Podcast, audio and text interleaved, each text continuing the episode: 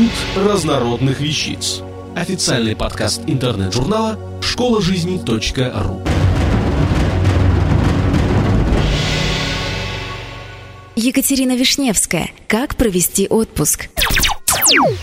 Наконец-то пришла пора отпусков. Стайки бледнолицых офисменов и бизнесвумен яркой вереницей потянулись на курорты всех стран и мастей.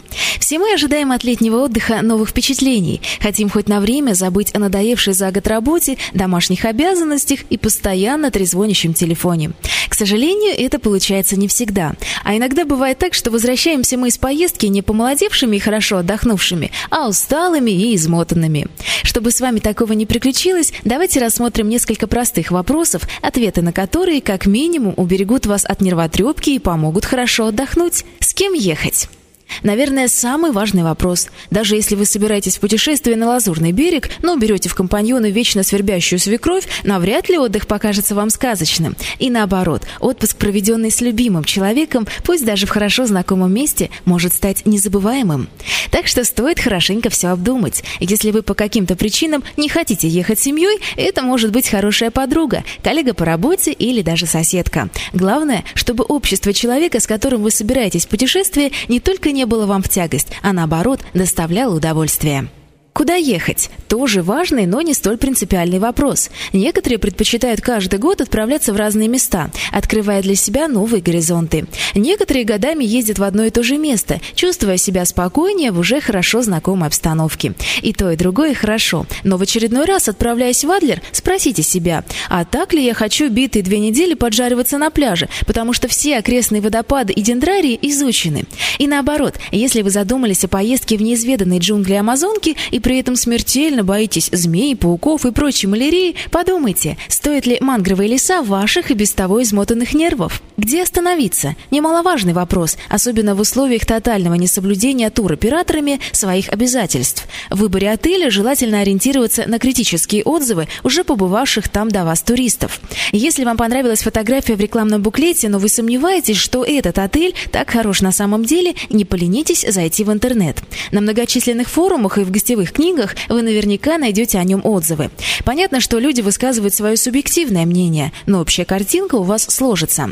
В любом случае, лучше бронировать место в отеле заранее. Даже если вы предпочитаете путешествовать дикарем, еще до поездки у вас должно быть представление, где вы остановитесь. Что с собой брать? Вот добрались до моей любимой темы. Никогда не понимала женщин, которые едут отдыхать на 7 дней и при этом берут с собой 15 купальников. Вопрос на засыпку. Когда их носить? Прежде чем положить какую-то вещь в сумку, хорошо подумайте, а понадобится ли она вам в поездке. Не думаю, что будет приятно, изнывая от жары, тащить с собой пару тяжеленных чемоданов, содержимое одного из которых вам так и не понадобится.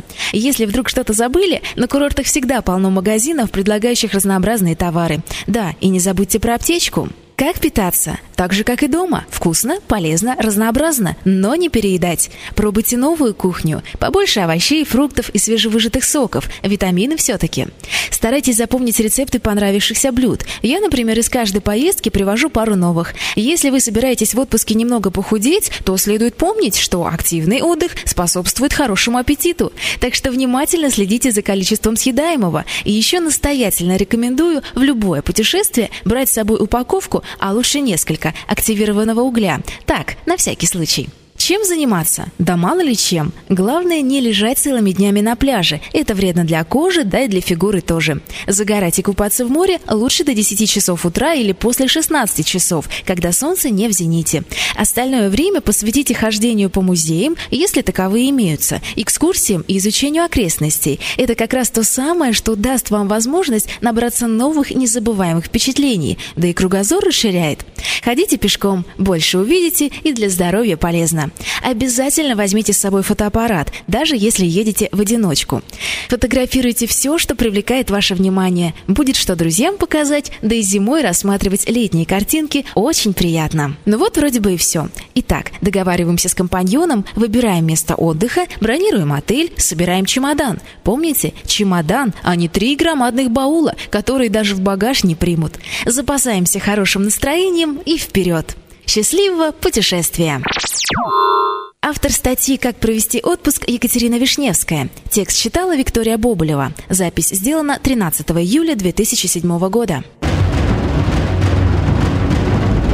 Институт разнородных вещиц.